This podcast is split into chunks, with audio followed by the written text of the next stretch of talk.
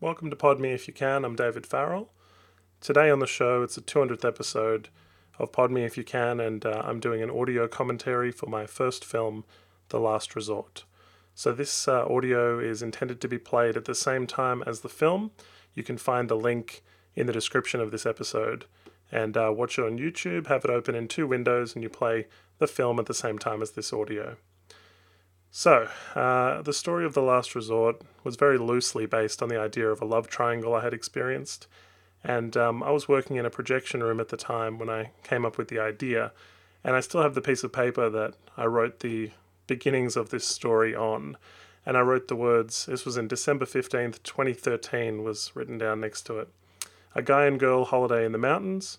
Her ex boyfriend is not over her talks to her and hates him, has a gun and threatens them. Uh, I've written Mountain Resort a bunch of times because I must have really loved that idea. And um, two people who get lost in the rain are captured and killed. There's an earthquake, which never eventuated in this film, and uh, sort of an act of God that they're able to escape uh, because this earthquake, originally in my original treatment of this story, was going to basically make the cave they were in start to collapse on itself. And I had this image of some rocks hitting the villain in the head and him collapsing in the cave and uh, them being able to escape basically because of this earthquake that um, come, comes out of nowhere. This big savior in the third act was an act of God. And um, I never quite went with that idea in the end. I always thought doing earthquakes on a low budget, you know, you're shaking the camera and having your actors react as if the whole world is shaking. But um, yeah, never eventuated, uh, and I went in a different direction with the story. The um, the other idea I had was at the end of this film a couple of original endings you're getting straight off the bat in this audio commentary.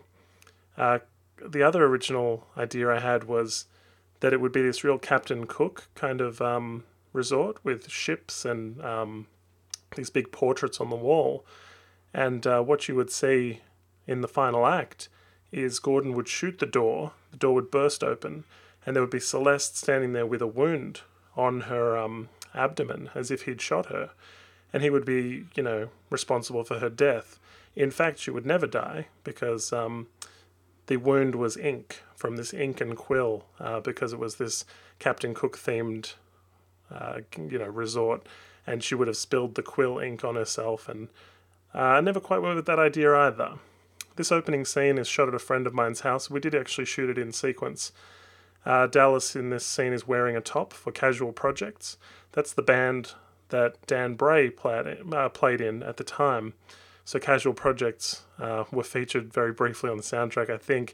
But he um, pretty much, I think they're in the the car. They were going to be on the on the radio in the car when they're driving, but um, Dan did all the music for the film, all of the score, so I wanted to give him a little nod there. So this is Perpetua just waking up and uh, going back to sleep because uh, Dallas, who uh, plays Rob, is getting ready for work and he doesn't realize it's a Saturday. So this was uh, shot in order. So first things first, we we did shoot all of these scenes. Um, the whole film took place over a 12 day shoot uh, which was pretty crazy in retrospect, but it was an independent film, so we were kind of learning on the job. Dallas here plays Rob, and um, getting ready for work there in the mirror. And uh, we met when uh, I was uh, first assistant director on a film called Strange James, which filmed in Canberra. And um, Dallas then went on to star in a short film that I made for university. We had to shoot this scene from an Oscar nominated film there's a shot in the in the fridge, which was never quite as deep as we could get it. Uh, getting the milk out there, and my hand cameo is actually coming up. Um, I'm the one that pours the milk in a second into this bowl of cornflakes. I love those uh, steady shots we did with the dolly. Um, those were actually borrowed from uh, EOR Media in Canberra. They um, they had like a dolly that they lent out to heaps of different productions, and um, it was always on loan somewhere, and a lot of times you would get a message saying, "Do you have the dolly right now?" There was my cameo with my hand there. Um, so, so Dallas I had cast in a short film I made at university. So we had to shoot a scene from an Oscar-nominated film, and uh, I wanted to reshoot the end of Fight Club, So it's one of my favorite films, and uh, the loophole being that Fight Club was actually nominated for the Oscar for Best Effects for sound effects editing. So, uh, you know, I think they intended us to do something that had won Best Picture or Best Screenplay or certainly an acting award. But I um, really wanted to make something from Fight Club. So uh, we reshot the end of that film, and he played the Edward Norton role. And we got to do these really cool, like, makeup effects where, um, you know, the neck had basically. Uh, you know, been blown out. Like it was a lot of fun. Just that shot before of um, Celeste where you saw her feet going down. There was actually a box under the bed, and that actually plays into the final scenes of this film. Very early layering there, but um, yeah, this was a really big learning experience working on this film. Um, the short film, the Fight Club scene we did, uh, did really well. I was really happy with it. And uh, Lloyd, who does the podcast with me, actually played one of the goons, one of the Fight Club men. So um, back in the day, who uh, one of the henchmen who delivers Marla to um, our hero. So this uh, this house, as I said, is belongs to a friend of mine. Um, the Smith family were really nice about letting us take over that house, and uh, we did shoot these office scenes in um, in Canberra, and uh, basically all of these opening scenes in Canberra, we went to the city, which is referred to as Civic for those of you not from Canberra, uh, these office scenes were all uh, shot at the same place as we shot the interrogation scenes. So those opening scenes with the title cards, where uh, Rob is waiting around, we shot them right in the same place we shot these scenes, and it was um, really good to get this location. You know, it's always good to get a nice office location. It's very generic office, of course. That um, sofa that Perpetua is sitting on, the character of Celeste, uh, I actually had to go and pick up and I told the furniture store that you know this was the one I wanted because it's just sort of uh, an idea I had to have this kind of love or lip sofa that she's sitting on. The character of Celeste, she was always this celestial, out of uh, this world female that everybody wanted, and had this idea that you know would put some imagery there. So straight away she's kind of sitting on this object of affection sofa. And so I went and picked it up from this furniture shop, and I told them I would literally be bringing it back and returning it, and they were fine with that as long as I kept the receipt. So during production, during the first week or so, there was a day where I had to pick this up beforehand and um, return it. You know, like they just such a strange sort of. Well, here's that sofa you let me borrow as a prop. Um, Perpetua's playing this really well here. I think she's got to be that girl who's incredibly disappointed we're meeting these characters at a time in their relationship where everything isn't working anymore, and um, you know they're frustrated, and she's thinking of ending it. You know, uh, she is very much the power player in their relationship, and in a way, I think Perpetua was sort of a power player on the set. You know, she was a big personality, and um, I think Dallas, who plays Rob, uh, you know, maybe less so. So uh, it was sort of interesting to see how this dynamic came about. Uh, the characters of Rob and Gordon is a little nod to High Fidelity. Uh, the main character, Rob Gordon, who's played by John Cusack, it's another favourite film of mine, and um, I always sort of had an idea on the names, you know. Uh, this uh, basically came about, this independent film, because I always wanted to make a feature and uh, working on Strange James was this real um, eye opener that it was possible if you could get together a crew of willing and uh, able participants who also sort of shared your idea of making a film. And um, I managed to get a brilliant crew around me and a bunch of people that obviously pushed me to make this happen, which was fantastic. And uh, you know, I'm not going to spend a long time thanking them here. I will kind of point out some of their work as we go. But um, yeah, no, I was really impressed, and uh, I was able to cast Dallas, as I said, having worked with him before. Originally, I thought he would play the character of Gordon, uh, who's the villain in this film. But um, he read through my feature film script and uh, really related to the character of Rob. And I was happy to make that change, uh, especially when we got Darren Jackson Carver on board. Uh, he plays Gordon, and um, he is a big personality too. He's like a big, uh, intimidating guy, and he did some fantastic work at the end of this film. There's some amazing scenes where he's at the the Cotter Dam that I'll point out when we get there. But he just had this real uh, alpha male, intimidating jawline. Uh, Darren did, and so every shot, you know, he's sort of stealing focus. It was great, and um, you had to believe that the two of them, you know, there was a difference physically, I suppose, and um, he has to kind of. I know he has a gun in a lot of scenes of the film, but he has to be able to, you know, be imposing. Uh, just uh, such a good presence in the room. Uh, so we actually had some trouble casting Celeste. I saw a lot of people for it, and um, we did a little uh, casting at the ANU where I was uh, attending at the time. And uh, when Perpetua came in, everybody sort of agreed that she was the one, and and everybody saw it, and um, right there in the room, and it was pretty straightforward after that.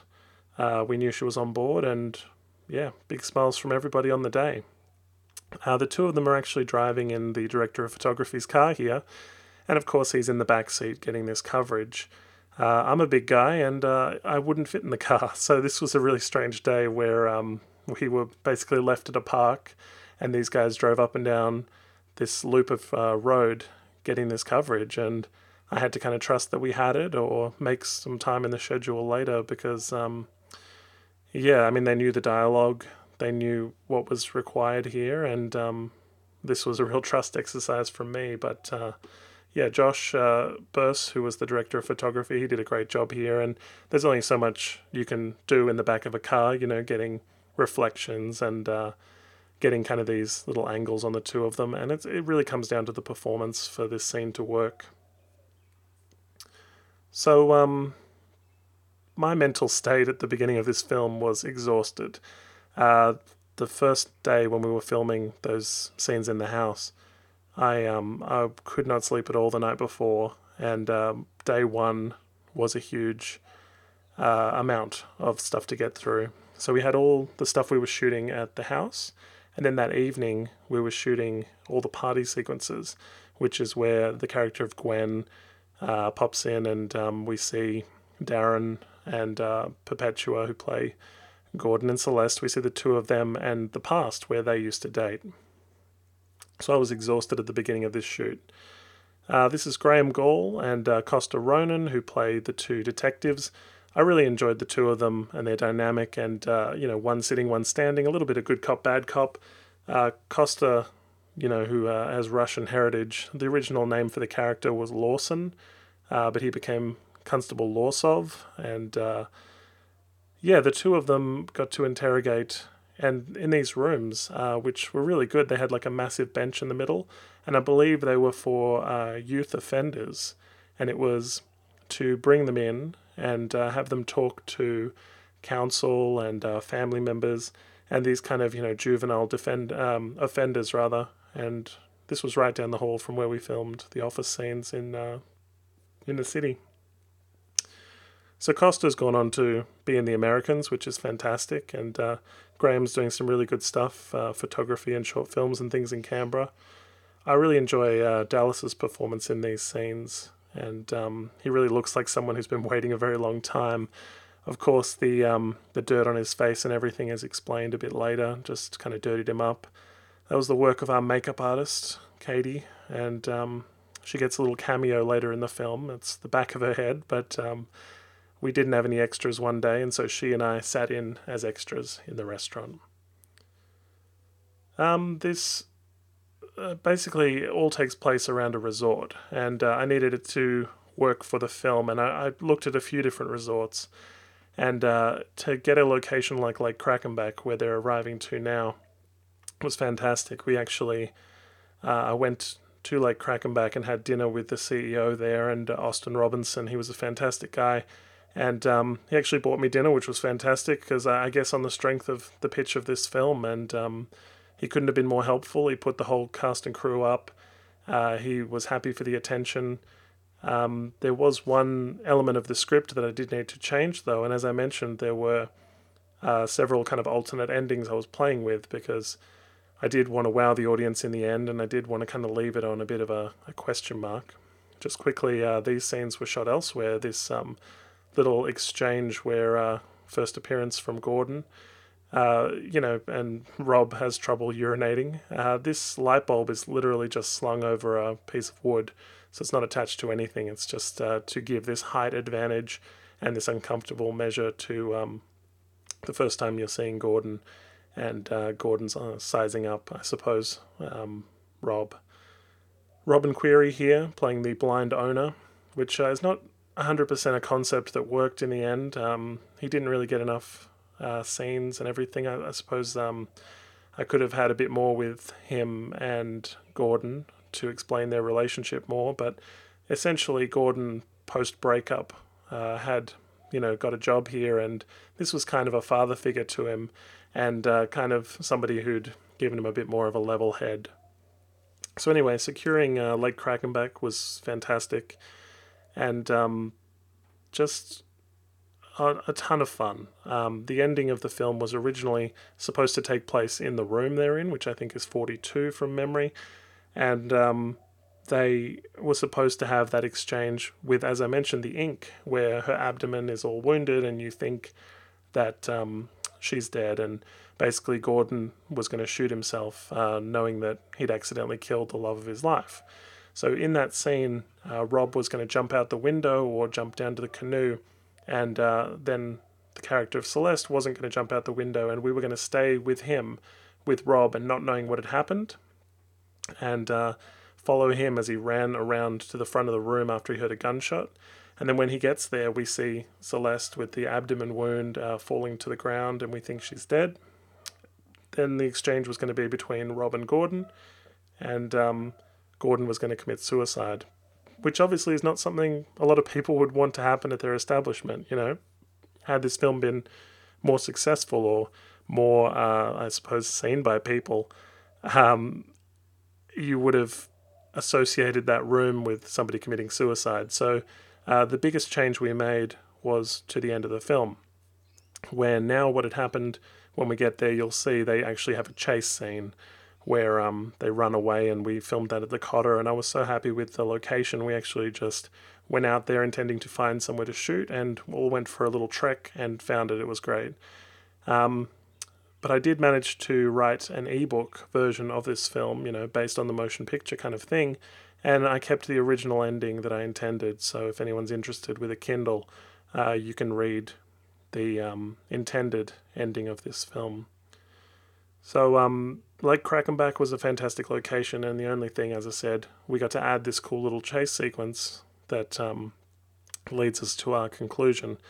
One of the problems, though, uh, there is a sort of major story problem that uh, I never addressed, and it has always bugged me. And when we get to it, I will explain it. Um, but it's something about continuity and uh, something that doesn't quite make sense with the story.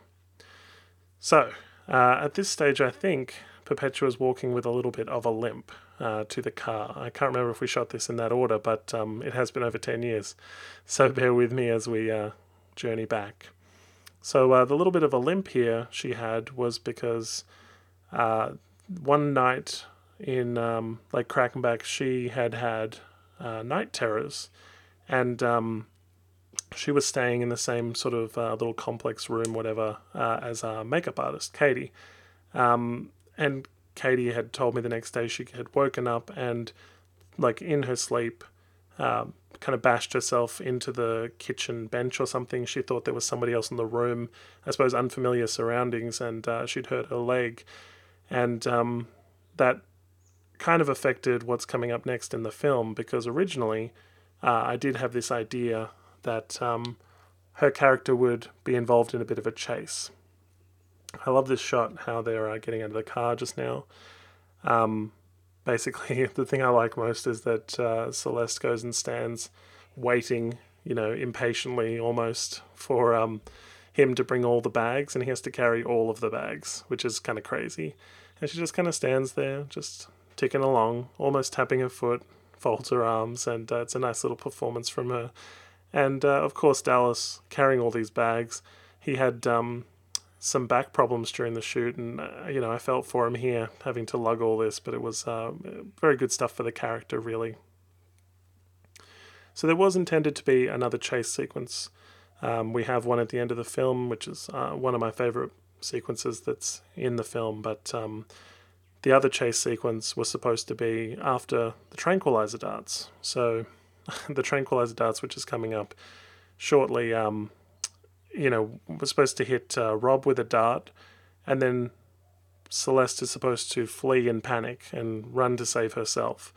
Uh, so I always had this idea that she would look around, realize that somebody shot this dart, that Rob is unconscious because it's a tranquilizer, and um, she would flee. And I had this imagery where, you know, she would hide behind a tree, and then the camera would creep out behind the tree, and um, there was a shot in the village where Bryce Dallas Howard was like behind the tree, and then on the other side of the tree was the monster, and uh, you know, in the woods.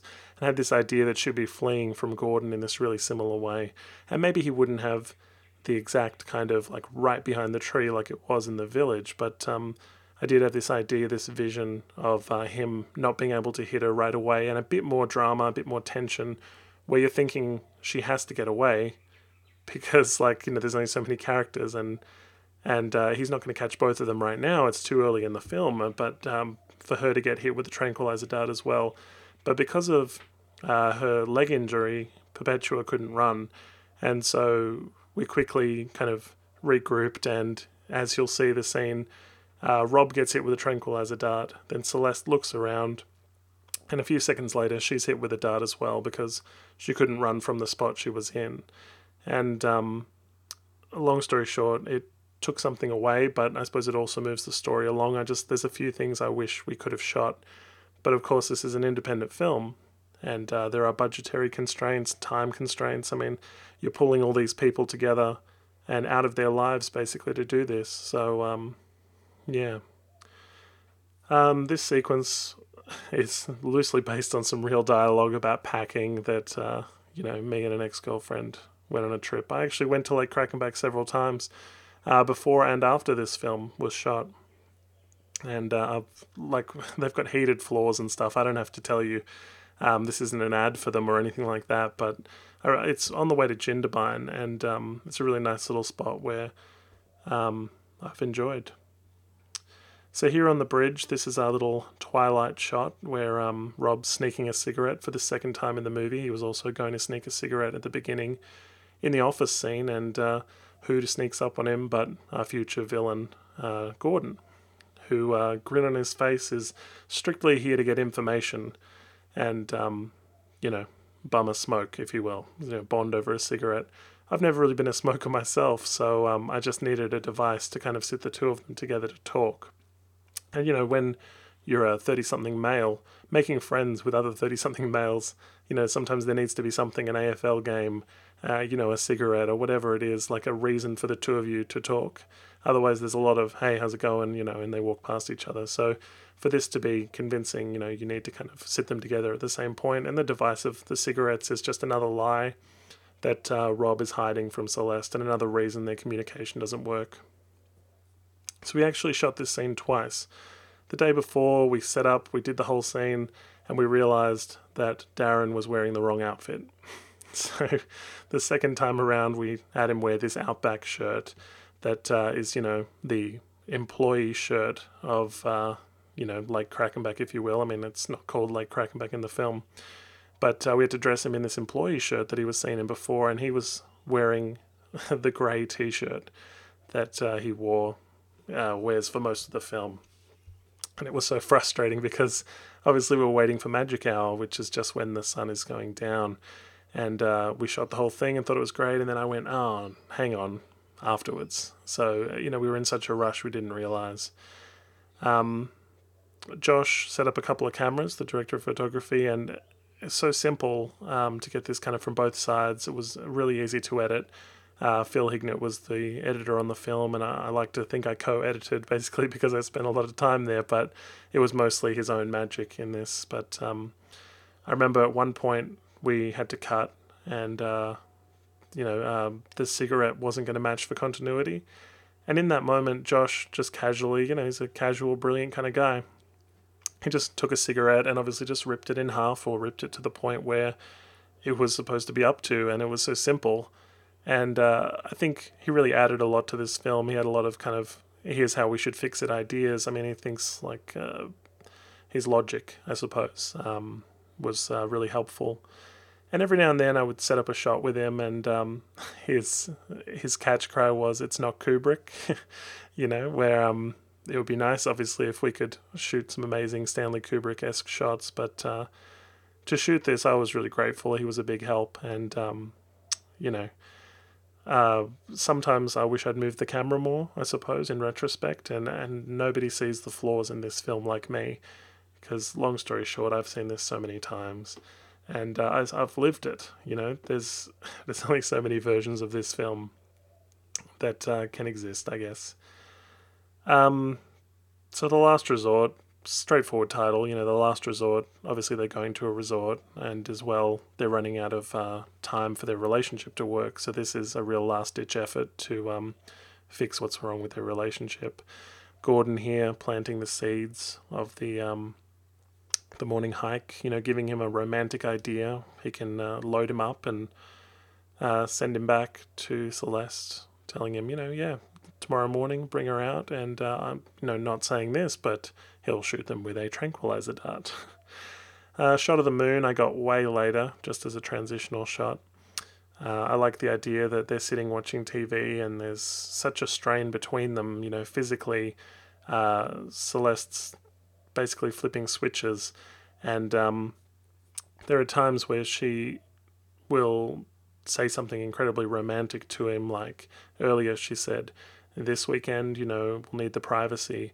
And um, you know, kissing each other and stuff. But then she can go so cold like this as well, and he just doesn't know what to do, and he's obviously going to suggest the hike in this situation. The uh, the vision of what they're watching there is actually a short film by a friend of mine, Dean Maroney. The short film was called uh, The Electric Toothbrush, and it was a cute little uh, film we worked on afterwards.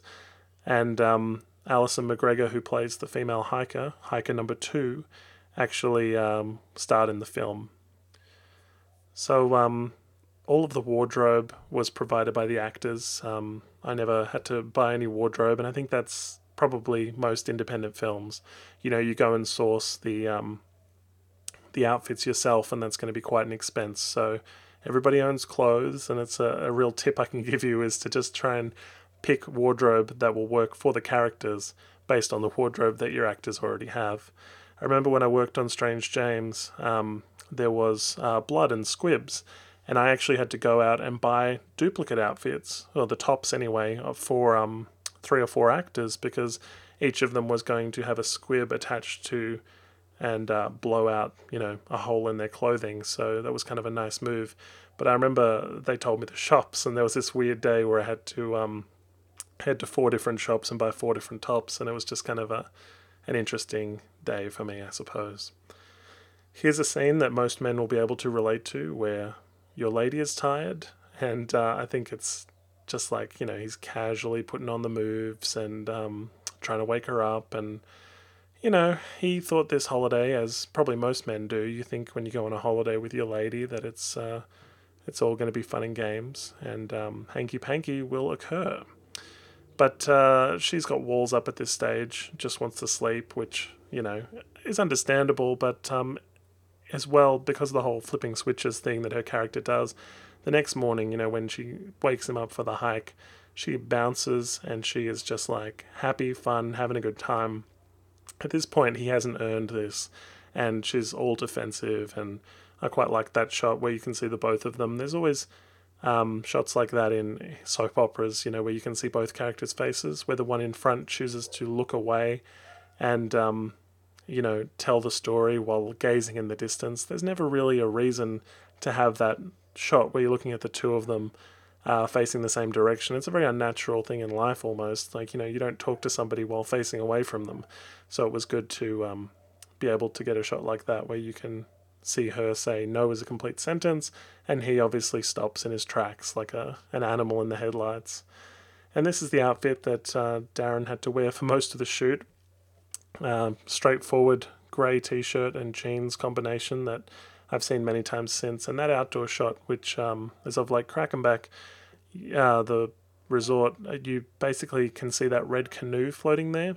I always had this idea of an improvised sequence uh, that we would have put in the film where um, that red canoe is floating there and uh, it's just in the background and they comment on it obviously there are no canoes set up anywhere for any of the other little villas, and they do say that they're the only ones staying there, which is fine. You know, it explains it to some effect, but to have uh, a sequence where they commented on the canoe would have actually foreshadowed the fact that they could escape on the canoe later.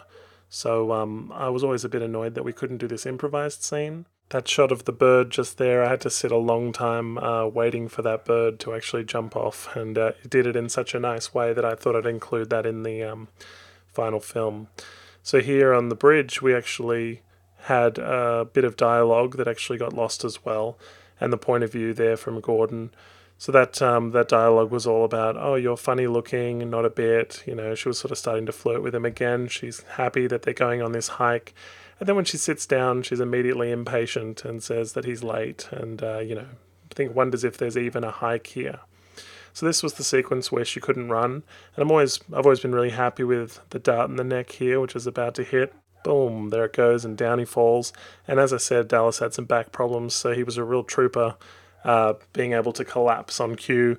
And then no chase sequence here, but uh, I do enjoy the out of focus, blurry kind of shot where she's passing out and uh, there's sort of a figure of Gordon, and you know that he's the one responsible. And uh, as an audience, and um, I'm really unsure what's going to happen next. The dart in the neck thing comes from old school with Will Ferrell. Uh, basically, long story short, I loved the dart in your neck comedy scene. And if I was going to shoot somebody with a tranquilizer dart, and that was actually a dart from a straightforward dart set with a dartboard, um, I loved the idea of getting them in the neck. So uh, we were able to make that kind of putty effect where um, the putty on his neck was, you know, skin colored enough. And it was only a very quick shot to um, emphasize that it was stuck in his neck and that he passed out immediately. And maybe there's some question of tolerance too, because he gets hit with it and he falls and he's unconscious immediately. And um, she is, you know, she's got a couple of seconds of uh, she's still passing out, you know. So I don't know. Um, that just sort of worked because I really wanted that shot of um, of Darren out of focus um, as sort of the camera was lying down looking up at him and Costa's playing it really nicely in this scene. He gets to be the bad cop. He's chewing the scenery a little bit more, and he's got gum in his mouth most of this time. Uh, these two cops, you know, they're just looking for answers, but um, they're not getting much. we uh, this this narrative device, I suppose, of um, having the the two cops interrogate him was always on my mind. I like the idea that you know he would say something like, you know we know about the bodies, and then you would think, what bodies? Oh, somebody's definitely going to die in this film, you know, leading the audience a little bit. I was trying to be careful not to give away too much information, like uh, the fact that the character of Celeste is just in the next interrogation room over. Um, you want to wonder who's actually died and, and everything, and just telling you that he's survived doesn't tell you much about the story. Um, so we we have these two hikers, which is really a device that replaced the earthquake, I suppose, uh, played by Nathan Spiteri and Alison McGregor, and the two of them just get to be the kind of uh, the ones that get them out of the cage in the cave, and um, I think that works really well. Uh, an earthquake also would have been fun, but you would have had to, I suppose, have knocked out uh, Gordon and then have him wake up and they've already escaped. You know, have like a massive rock kind of crush half the cave, uh, the cage open. Um, I suppose making like styrofoam rocks and stuff before the shoot would have been um, another thing, another complication. And, and as I said, there's a lot of budget and stuff to this.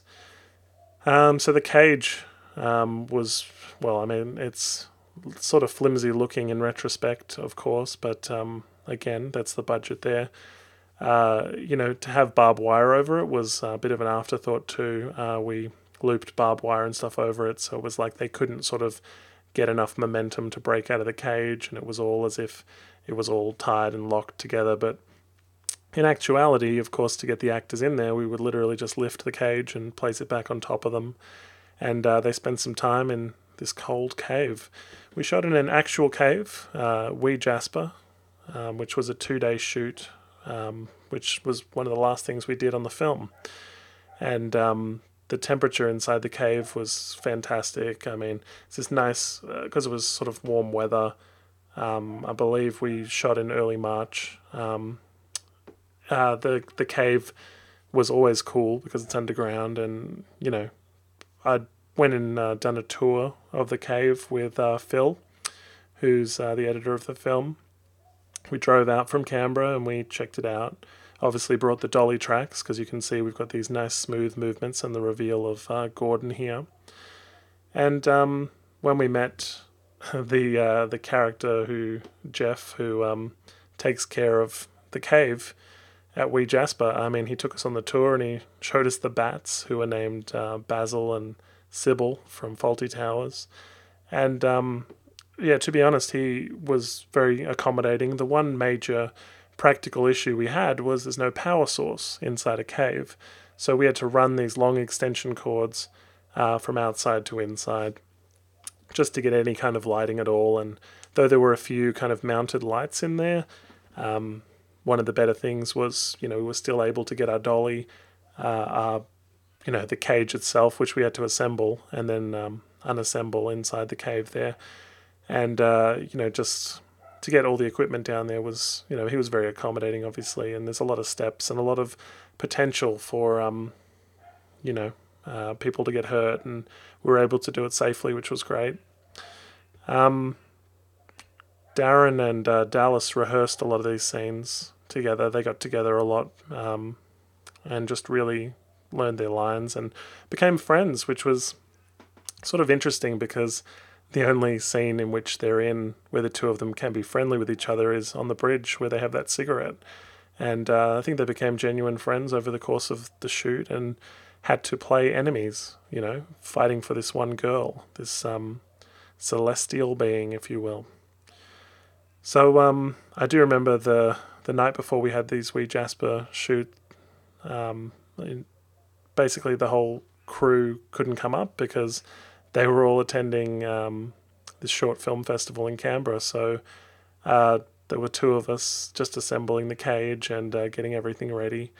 And while we were doing this shoot, uh, we were staying like um, 150 meters from the entrance of the cave, so uh, you know it was like really relaxed, and um, everybody would have a beer afterwards, and it was like a really nice dynamic to it, and um, probably one of my more enjoyable moments filming. Um, as well, uh, they still continued to do tour groups while we were shooting in the cave, and um, you know, they would come in, and obviously we weren't doing anything too crazy at the time. We would know there was a tour group coming, and uh, we were quite deep within the cave system, so we could sort of hear them approaching, and we were a bit of a novelty um, on the uh, on the journey for them. So Darren, uh, getting to pull a gun out there, and the big reveal that he has a gun, you know, shuts them up pretty quickly. So this night shoot um, was the very first night and I was after all of our shooting at the at the house, and this was the party scene I referenced earlier. In the background, you can see Pete, who was a um, there he is, Pete, who was uh, one of the producers of the film, Peter Daly. That's our makeup artist walking past with her boyfriend, who I believe is now her husband. Uh, and the two of these guys get their flashback moment where you get to see what a nice relationship looks like for the first time in the film. Celeste dated Gordon, and you know the two of them had this very enjoyable uh, previous relationship, but she couldn't trust him. And so this sequence here, um, I think actually, again, in retrospect, is being played wrong uh, by Perpetua, and obviously I am at fault of being the director there, but I feel like she should have, um, and it, maybe it should have been played a bit more. Uh, she was distracted. She was a bit cautious. Maybe I could have got a shot of Celeste and Gwen. Um, you know, even here as she leaves, they could have looked at each other because uh, at this time, what she's doing is setting up Gordon um, with Gwen, and Gwen is there on the left of frame. She's uh, played by Virginia Bowers, and she's there literally to seduce him and see if he'll go for it. And I did have this idea that, uh, you know, if you asked a girlfriend of yours, um, you know, if a female asked a girlfriend of hers to see if uh, her man was cheating, sort of thing, that you know, whether or not he would go for it, whether he would take the bait, whether he would say, "Oh, I'm sorry, I've got a girlfriend," you know, and shoot you down, uh, and that as a testing way, um, I found you know kind of like an interesting psychological experiment, and as well whether or not uh, the female character that is doing the seducing, here we see them going to bed together, whether or not that was ever part of the plan, whether or not you know she was supposed to all the way cheat with him, um, or whether she was just supposed to see whether or not he would cheat. Uh, so it seems like she's kind of gone too far and, you know, she's seduced him in this moment. This shot we talked about coming up is um, Gordon's moment of no return. So there's all these insert shots of uh, them fooling around, and then he looks at her, pulls back her hair, and he looks her in the eyes, and there's a pause. And he looks at her and decides to do this, and there's a conscious kind of, this is what I'm going to do. And there's the moment where he pauses there, and, and so we had to have that kind of moment uh, to, and that out of focus shot I really like, uh, to show that he's the one that has done the betrayal in this, and it, you know he's made a deliberate decision to do it. That was actually the second time we'd shot that sex scene, because we'd really loaded up the first day. I wanted to get ahead, so um, we tried to shoot all the house scenes as well as uh, that night we shot the party scene. And at the end of the party scene, because she was already there, we wanted to get Virginia uh, to shoot the sex scene as well, which was originally intended to be a shot where um, the camera was behind her and um, you could see her bare back, and that was to imply that you know there was nudity and uh, without actually showing any. And we'd sort of done a little storyboard of it, but um, I think at the time, you know, shooting an independent film, uh, Virginia doesn't know us very well.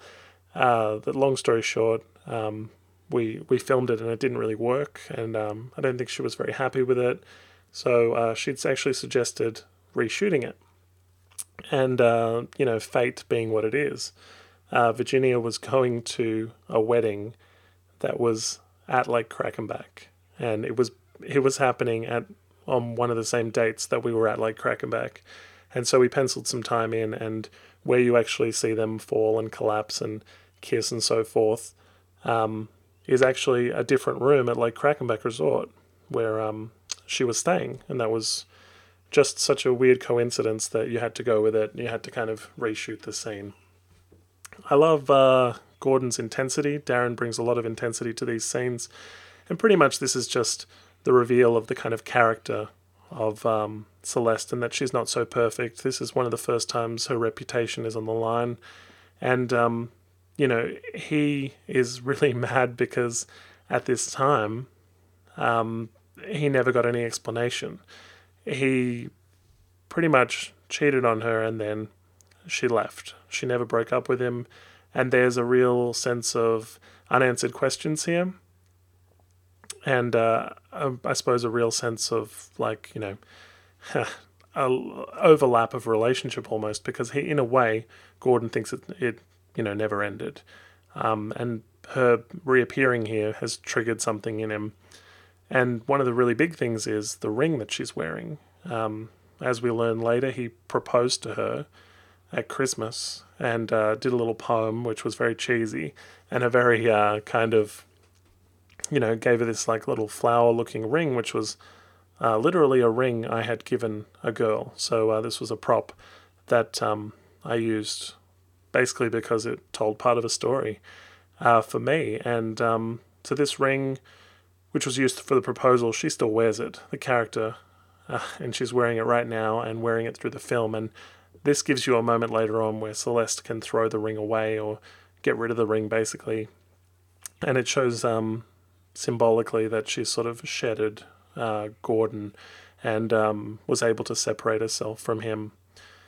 So, you know, we have this kind of intense moment where they're in this little cave in this cage. It's like a double kind of um, change and everything like that. I never addressed toilet breaks and stuff in this, so I uh, didn't feel I needed to. Um, but the fact that he has this gun obviously makes it kidnapping and, and really sets up that he's this villain.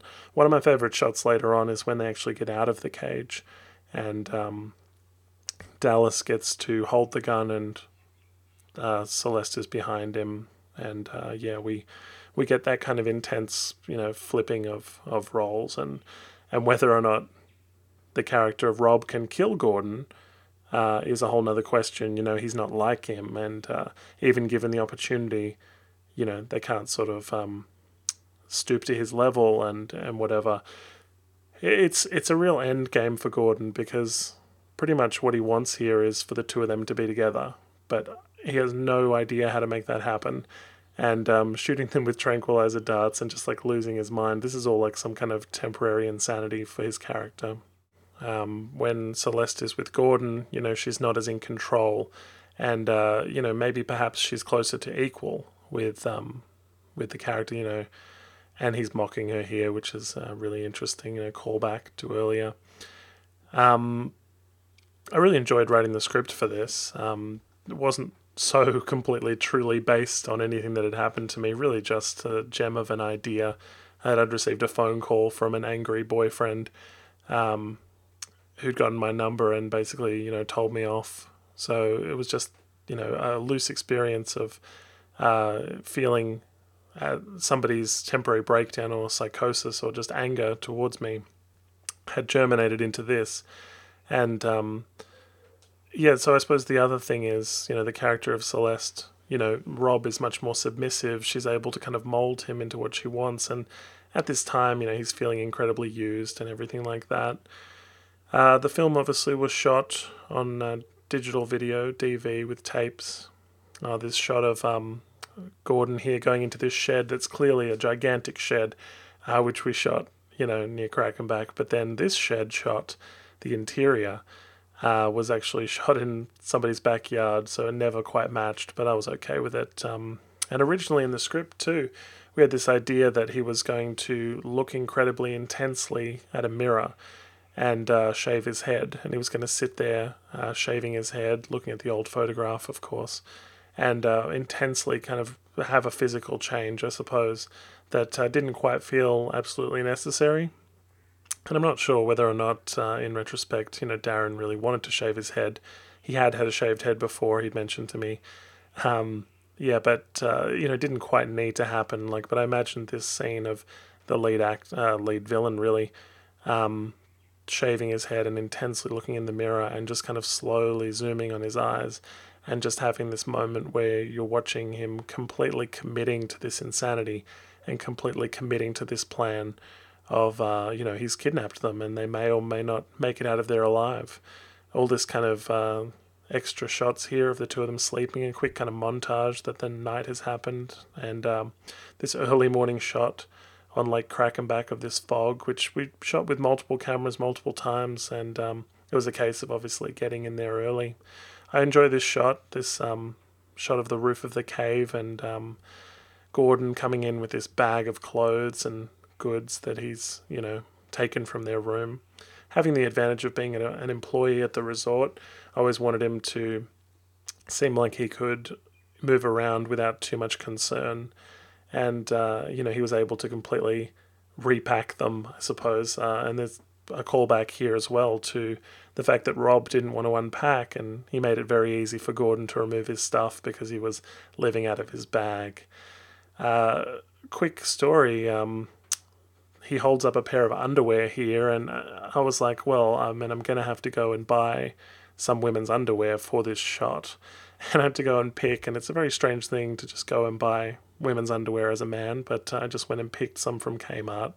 You know, um, the decision to sniff clothing here was, was I think Darren's. Um, and I'm glad he didn't sort of sniff the underwear, but just holding them up and saying, Do you remember these? I remember these. You know, it's uh, obviously implying their sexual history. And he's playing mind games here too, and putting the uh, underwear over the gun as well, picking them up with the gun. It's sort of, it's an interesting kind of little shot. I, I quite liked the idea, and um, you know they were obviously able to uh, help me get my vision here. One of the major problems with The Last Resort, and uh, one of the major reasons why we never really put it in film festivals and things like that, uh, was the audio. Now, um, I can't recommend highly enough to independent filmmakers to learn from my mistake. And people say the audio is more important than the visuals. And they're quite right. Because uh, when you watch this film, you know, the audio, some of it, uh, large chunks of it at times, uh, had to be re recorded.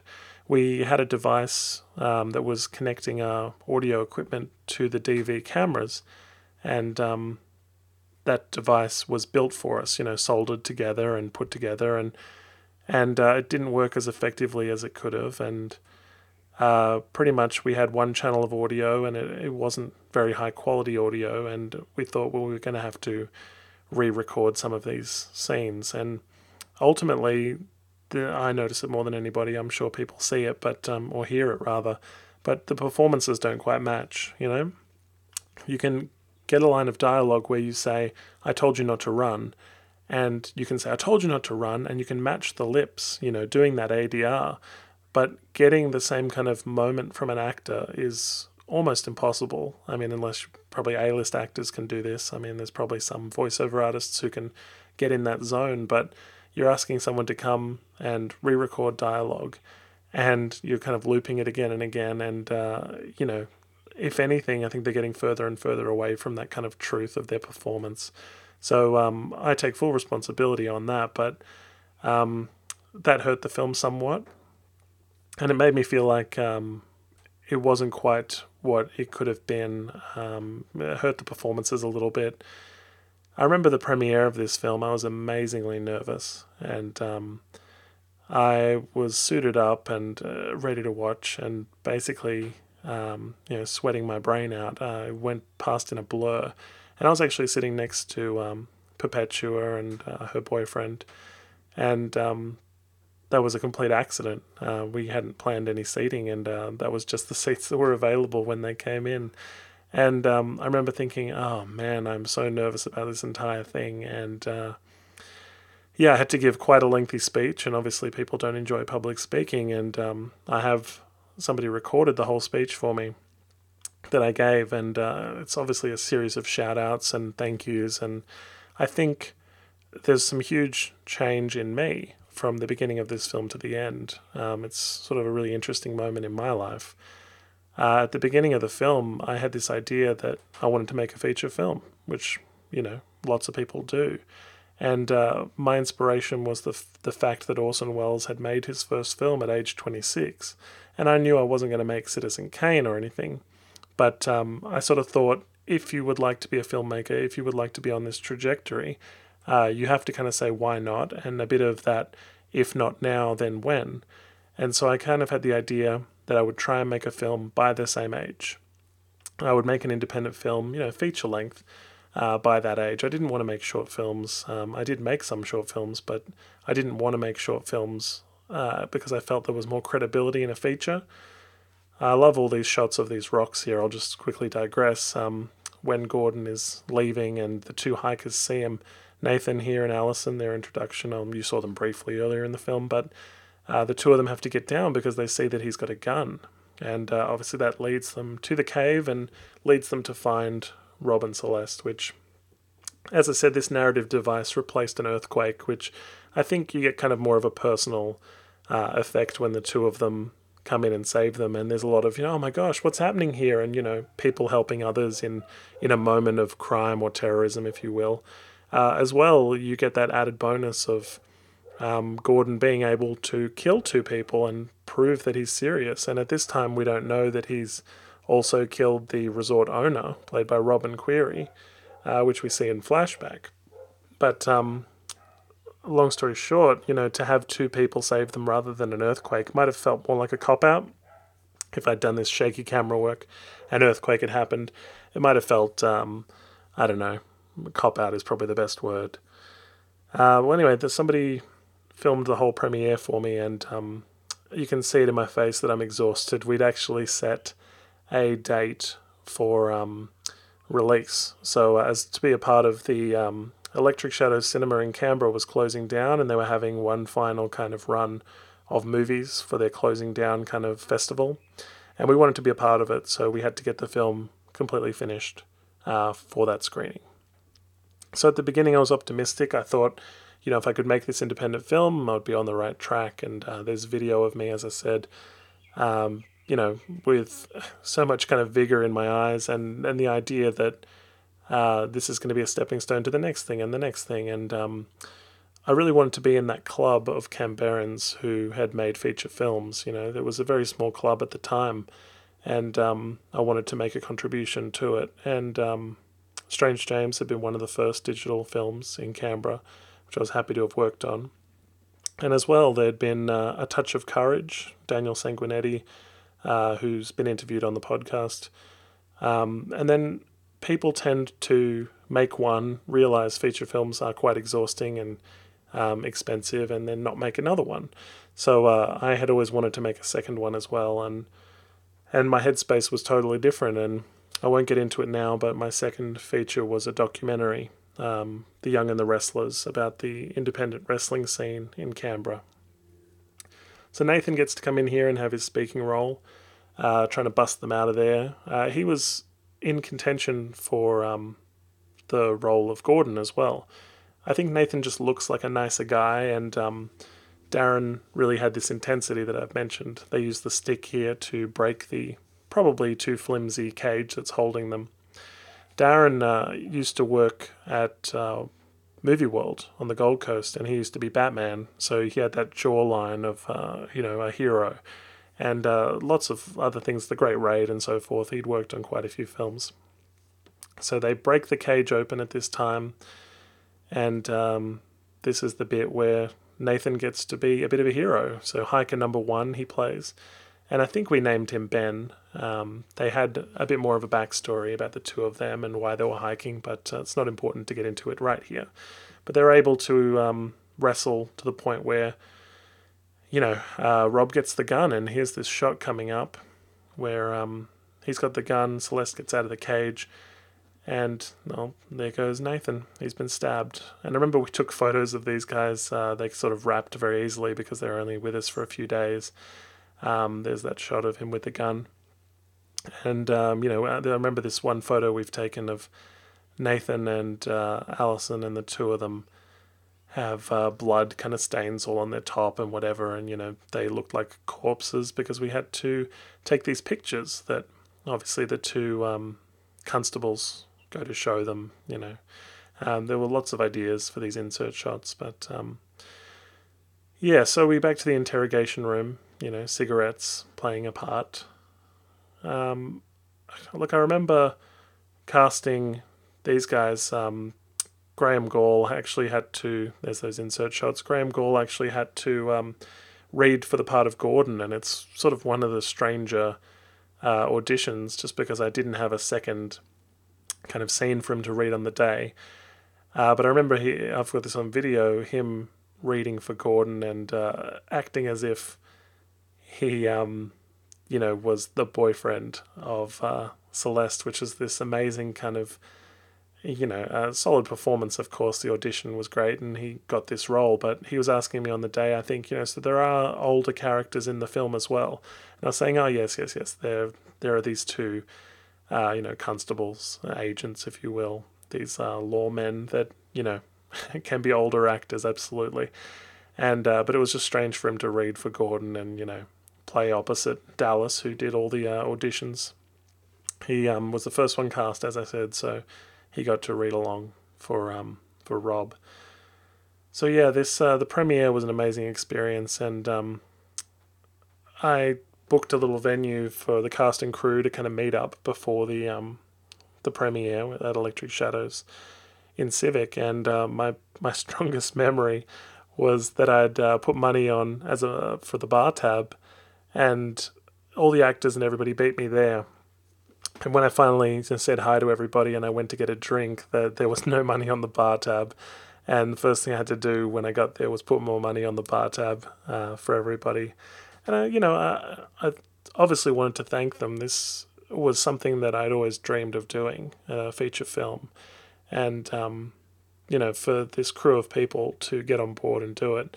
I think as well, it sort of um, it did what Strange James did for me, which was to tell people, you know, that this was possible, and kind of since then, you know, others have gone on to make their own films, which is great, and I'm happy to have been a part of it. But um, I tell people nowadays that, you know, I've sort of scratched that itch of filmmaking for now. I'm doing a lot of writing and, um, you know, that feels um, more like what I should be doing. So again, this is one of my favorite shots, the the shot of um, Dallas holding the gun and the, the tides have turned. And uh, yeah, long story short, without a great deal of directing experience, um, I don't know that it was my forte. I remember Perpetua gave me quite a hard time um, you know, being difficult here and there. And it's sort of testing her boundaries. I felt like, you know, I couldn't win. I remember there was a conversation we had uh, where she said, What would you do if I walked off the set right now? Like, what would you do if I decided I didn't want to do this anymore? And it was, it's some of it is on video because at the time we we have these behind the scenes cameras rolling at times, and uh, Dallas obviously took a lot of photos and video that I appreciated, and um, I've managed to watch all these kind of behind the scenes videos and interviews as well. Um, Phil Hignett, who was doing the editing, uh, was planning on putting together some behind the scenes footage. And uh, I got to sit down and watch these interviews a few years ago of all the actors and actresses and everybody in the film talking about how they met me and what happened and you know how they were cast and and seeing it all from a different point of view is so strange. But uh, there were games on the set. Like i'm a fairly kind of straightforward fellow and uh, i don't laugh easily and especially i suppose through some exhaustion um, this chase sequence here you know dallas got to do a little turn there which was a lot of fun and they're making their way back to the resort um, I, I don't laugh easily. You know, to make me laugh, uh, you know, there has to be a really funny joke, or you know, a lot of people who listen to this podcast, which is you know the people who are listening to this now, uh, you don't hear me laugh very often. And I realized uh, in this behind the scenes footage and stuff that you know they had this game going where they would say something, and when I would respond, "That's funny," you know, I wouldn't laugh. I would respond, "That's funny." So it was a really like interesting way of kind of learning about myself during this experience and seeing that as a director, um, though I'm putting the camera in different places, my uh, skill set was probably less with actors than I thought. There's um, her putting the ring down, and um, which leads us to a flashback of the actual proposal in a minute. So my uh, my strengths as a director were more, I guess, I had an idea of telling the story. Uh, the shots I would require coverage. Uh, I got quite a lot of coverage in places and, um, you know, uh, more than I needed at times. Uh, it was such an interesting learning experience. This little bit where he keeps the card in his sock um, as well is, is something that I wanted to foreshadow earlier, but I didn't quite get coverage on, uh, which was annoying and um, Gordon arriving back at the reception here. We had to, to shoot it after the reception was closed, like in the evening and stuff. Um, and he finds the ring, and that leads to that flashback, which is actually that same house from the beginning, the Smith family. Uh, and that same house, we were able to dress with a Christmas tree and simulate uh, his proposal, which at the time I thought was really cheesy. And um, I thought to myself, you know, you wouldn't propose at home. You know, that's with a little poem and stuff. Like, uh, wouldn't you take them out to a restaurant? Wouldn't you take them to the top of a mountain? Like at the time, I thought to myself, proposing at home. There's the ring, insert shot of the ring. Uh, you know, is quite a weak proposal, and it's sort of amazing that she said yes. But in actual fact, I wound up proposing to my wife at home, and it was the fact that I'd bought the ring the day before, and I wanted to propose to her, and I had planned something else to propose to her, like you know, out at a restaurant, wherever. Um, I was sort of had a few ideas in mind, but we started having this very deep and meaningful conversation that night about our future and about like our lives and like how much we loved each other and everything. And it was so strange that it was the moment that was just right for us. And I did wind up proposing at home. And, you know, it was obviously very effective. Like we both kind of had a tear in our eyes about it, and like uh, you know, insanely in love and everything like that. But at the time of making this film, I thought he's really trying to force this weird moment. Like he's doing the last line of a poem and stuff, and he's sneaking the ring out, and and um, yeah. I didn't think this was a great proposal moment at the time, but uh, a little Briolette shot of the box there to uh, plug the brand so yeah, uh, as a director, I sort of worked out that I'm, I suppose, not as big a people person as uh, a lot of directors are. I know that's a real strength among directors to make actors feel comfortable, and uh, and I don't think I was as effective as I could have been in that moment. I do remember giving them both gum before this kiss and mints and stuff, and uh, having like a, a real practical view of two actors that would have to perform a kissing sequence there. So we head back to the room and uh, it's essentially oh we head back to the car first apologies and they realize sabotage has happened to the car um, you know, which we saw earlier with the very ominous music in this scene. And at this time, you know, the acting goes up a notch for Dallas. He um, he's bashing the roof, and he's like, you know, obviously they've been captive, and again, no mention of bathrooms, but um, at this time, you know, they're now they've got that fight or flight thing happening, and they wanted to drive away, and would have been a stranger film had they just driven away from the resort here and uh, dobbed him into the police. But um, they go back to the room, and you know, which a lot of people, I think, in retrospect, think is, uh, you know, trapping themselves. And since he works at the resort, can't he just get another key card cut and, uh, you know, get into the room? But he is running wild as well. Um, a lot of the film, I divided the frame in half, where Rob would be on one side and Celeste on the other. It repeats in the shots of the beds and uh, just there at the door as well when they first barricade themselves in room 42. Um, and I wanted to give them half the frame each because effectively they were on opposite sides for most of the film, you know? They, um, they're trying to be quiet there as well, uh, you know, and there is a reason for them to make some noise, which of course is a character that has uh, passed away, which is the resort owner. So Gordon stalking around, stalking, um, you know, kind of just leering, moving, whatever. There's the body and there's the scream.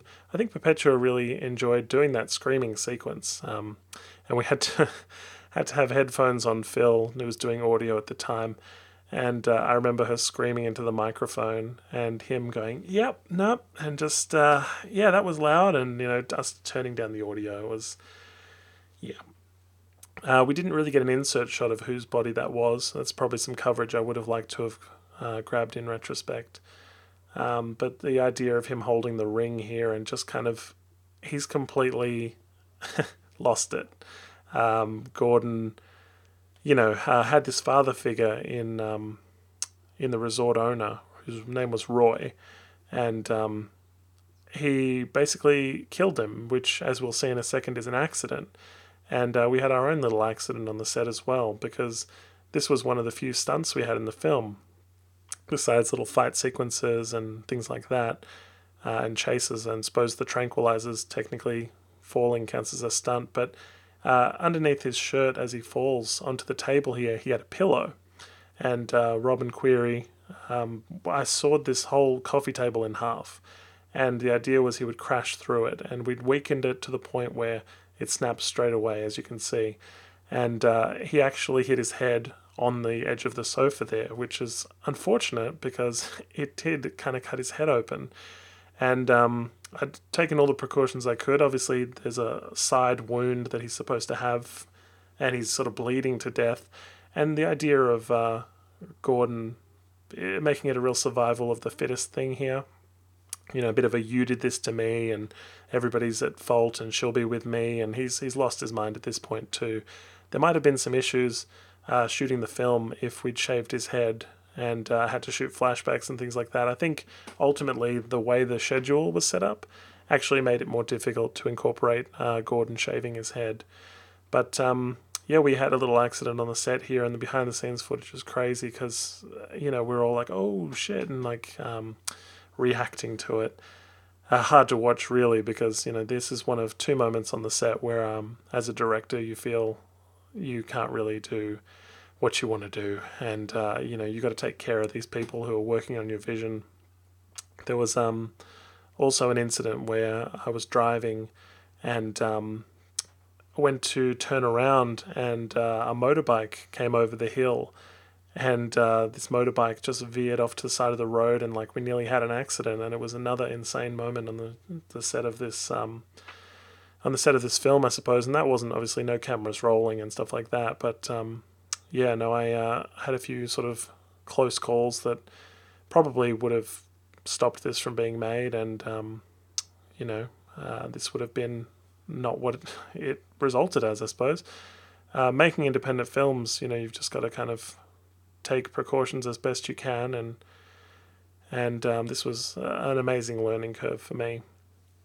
So um, we're trapped in room 42 here, and as I said, uh, what I really would have wanted is an insert shot earlier of the canoe, maybe a conversation about the canoe, and then maybe we would have, um, had a bit more of a, a sort of handle on the surroundings and the fact that they could escape via the canoe.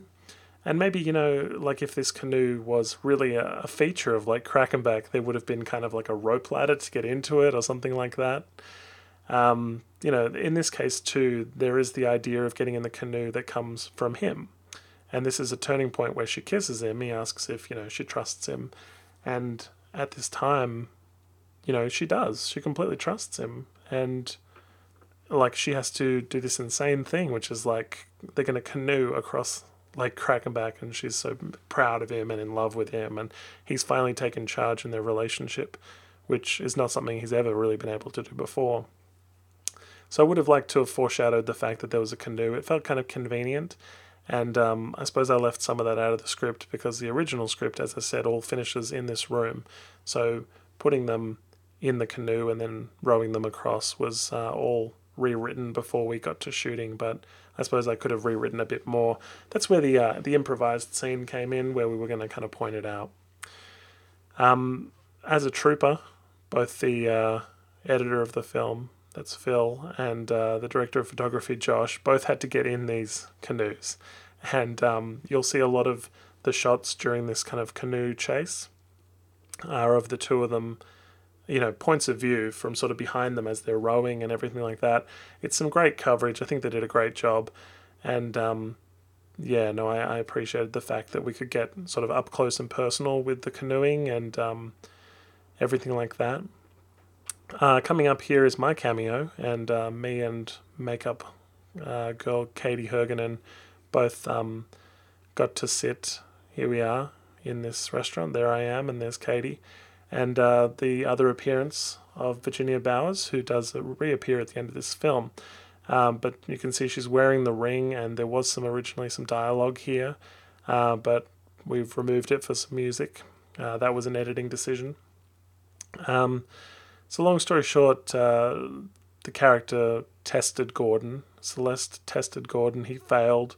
And in that moment where she pulls her hands away, she's sort of no longer um, in love with Gordon. You know, he's failed this one test, you know, this one final test, if you will, of their relationship. And though she went about it all wrong, she never gave him closure. And that's basically what's made him into this maniac that they're dealing with now.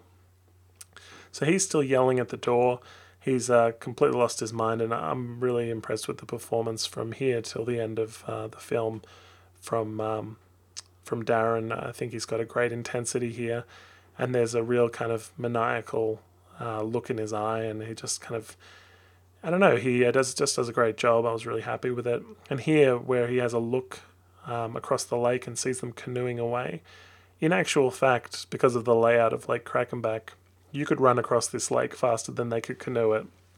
But um, we kind of cheat the camera a little bit, and here's those insert shots I mentioned from uh, inside the canoe. So he sees them, and um, they're already across the lake, and he has no means of getting across the lake. Uh, and the bridge is really the only way of doing it. But um, you know, we stretch it out a little bit here, like that shot with the tree and uh, we stretched it out a little bit here because he has to go and get a gun.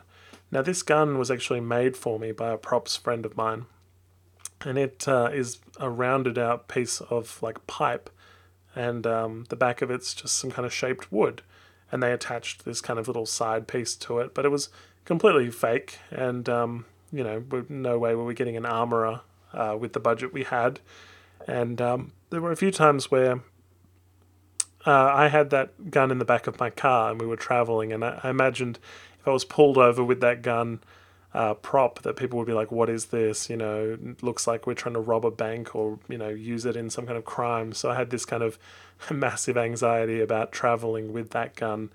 Um, though I'm sure I could have just told the police that this was the thing we were doing. Um, you know, with this independent film, I'm sure there was more paperwork to it, and uh, I avoided it all. So this chase sequence um, takes us away from the resort and uh, meets the demands, demands, they're not really demands, but meets the criteria of using the resort. So we, we couldn't have our conclusion in room 42 as planned. So uh, they run through these bushes, and I remember, you know, they were hit with various branches and things. and it's always tricky to kind of run together as two actors. So we got really great coverage here, and I was really impressed with the amount of kind of. Um, I like that shot too with um, with Gordon running with the gun, and you know you don't know how exactly how close they are to each other because we had them run past the same sort of uh, shots. So we filmed um, all of this final chase sequence at the Cotter Dam in uh, Canberra, and uh, we were just looking for somewhere to have this sequence. And I love this shot that's coming up now of um, Gordon where he says, "I told you not to run."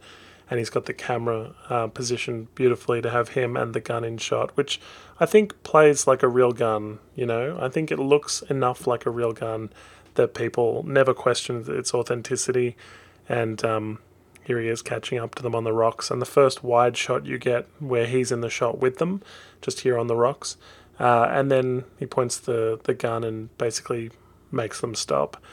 Um, and the the Cotter was just such a beautiful place that day, like completely cloud filled sky, all looking white and overcast, and um, really suited the mood. That's a shot I love of uh, great performance there from Darren. Um, so we, we just went for a wander, you know, down in that direction for the Cotter. And, uh, you know, just kind of hiked out. It was, you know, just a really spur of the moment where we actually found this location and uh, it's sort of become one of my preferred sequences of the film. Also, because we got to keep all the original audio uh, that we used, and we didn't really have to um, redo any of the dialogue, so it sort of ended very strongly for me, which I really enjoyed. Uh, a lot of the dialogue in um, Lake Crackenback, you know, at the door and stuff, and that's the stuff we had to redo. All the cave stuff, which is actually when the um, the connecting cord that we had made actually broke when we were at Wee Jasper in the caves. I love the fact that there's veins in his neck here, and um, the fact that he spent the whole time negotiating with uh, Celeste, and all she wants is to be left alone at this point. You've got this real standoff because, you know, shotgun in hand. Um, he's going to make her come over to him, and, you know, in the idea in his head, I'm guessing Gordon would just like to shoot Rob and have him be dead, and then her be okay with the fact that they're together now. You know, just like if he has to murder him to get rid of him, he wants to, but he wants her to be okay with it. So I think his motivation this whole time is he's going to kill Rob and he needs Celeste to be on his, his, his side. You know, they need to murder him together almost, you know. Um, and this this leads to the real continuity problem of the film because though nobody's pointed it out to me, of course, I've realized it myself and I'm happy to divulge it here that we see a flashback, you know, when he's burying the gun later on. I always liked the idea that he was disposing of the weapon as if they, in fact, uh, had shared this murder together and that they had killed Gordon together. Um, when in the flashback you see uh, the character of Celeste pull the trigger and kill Gordon, and um, she has a look on her face that basically implies that it is intentional, like murder, that it's not self defense and it's straight kind of execution style, as you'll see later on. So, this version of events that we're seeing now is what's being told to the constables. And uh, this is the version of events that Rob is telling them in the interrogation room. So, what actually happened is when he's burying the, uh, the gun, is you see these quick flashes of her holding the gun and shooting, and basically she gets away with murder. The fact that she kills Gordon and that they think Gordon shot himself, which is what you see at the end of these events, uh, she in fact shot him, and the evidence would be all there at the crime scene. You know, Gordon will have pointed the gun at himself, shot himself, and he would have bled, you know, all over those rocks and be dead there. Uh, and theoretically, the gun should still be there, which doesn't explain why Rob is burying the gun at the end of the film. And it's something I didn't think of at the time, and only in retrospect, the beauty of hindsight, uh, does it not make sense? Because where's the gun? Which it would have her fingerprints on it anyway, because he made her hold the gun.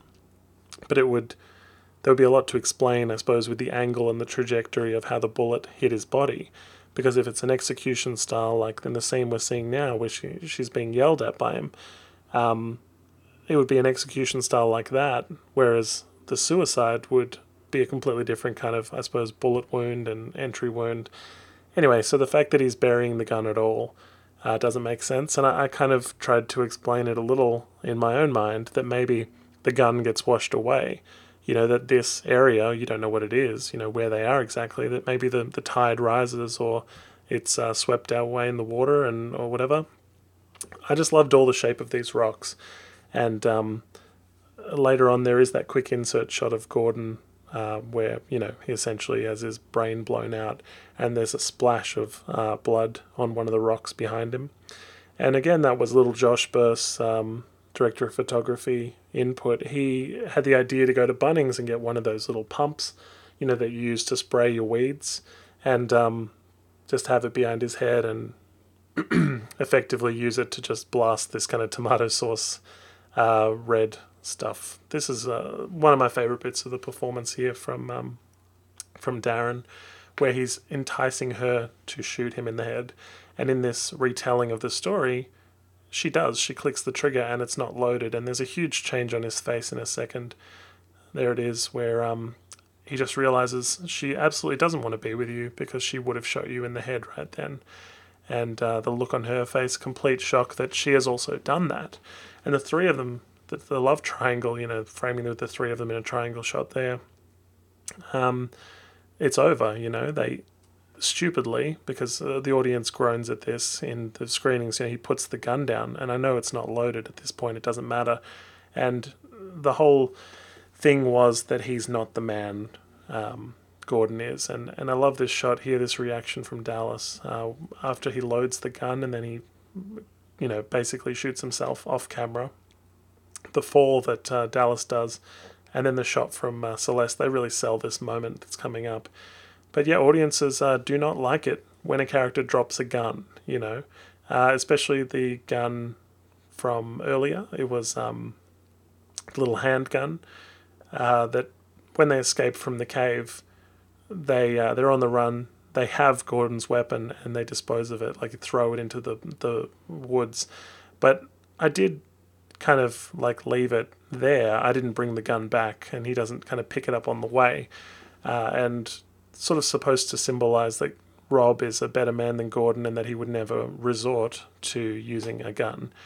So here's the shot of him loading uh, the bullets we didn't have a prop for. There's Dallas reacting, and this slow shot of uh, Perpetua is one of my favorite shots of her in the film, uh, where she realizes he's dead and it's over, and um, she's committed. And obviously, this is all a retelling um, from Rob. You know, it's his statement, as that piece of paper says. And none of that really happened. And so, in his mind, he's just told them all about how Celeste, you know, you know, clicked the trigger, uh, but nothing happened, and then he shot himself. So that kind of reaction is complete fantasy. Uh, that kind of moment where uh, she looks and looks back and presumably sees that Gordon has shot himself. I really, really like the uh, the reaction from Dallas where he falls and he kind of hits that branch and um, kind of stumbles because he's not expecting the gun to go off. At this stage, you know, uh, it wasn't loaded and he thinks he's being shot at, so it's a really a really good reaction. And Costa in this scene, you know, he sells it really well that they've been there for hours. The jacket's come off. He's sitting there and he's he's asking him truly, you know, what are his real motivations, and he's getting a bit of truth from him at this point. The whole thing is about truth, and that steely shot where Dallas says, "I would have killed him," and uh, you know, Costa admits, "I would have too." You know that they both kind of find some uh, some even ground. But I liked the Keystone kind of cop thing here, where uh, they're letting him go, and they've kind of convinced of his story uh, despite my continuity error with the gun that's not actually there, and they would have been to the site of the you know the shooting and um, not found a gun, so that was never asked about either. It's one of those uh, hindsight 2020 things. But um, yeah, they kind of let him go here, and I, I really liked the final line where Costa says, you know, don't leave town or anything. You know, it's a simple thing that cops always say. Uh, so I really enjoyed making the film, uh, despite how tired and uh, you know full on it all felt to me. and uh, I probably would do it again. But uh, the lessons I've learned on this film are kind of not to overstretch myself because um, I feel like though this film it doesn't kind of have a big uh, expensive moment. It does feature you know gunplay and chases and I guess sort of the main thing I learned is um, you know maybe for your first film that a straightforward drama would do. You know, having a um, a couple of characters, maybe a love story, maybe something dramatic going on, but not introducing elements uh, that are necessarily kind of illegal. You know, uh, crime elements, kidnapping, tranquilizer darts. Though I'm really happy with how the tranquilizer dart scene kind of turned out. I was really glad uh, editing that together that we had enough kind of coverage to make it look convincing. I obviously would have enjoyed a chase afterwards.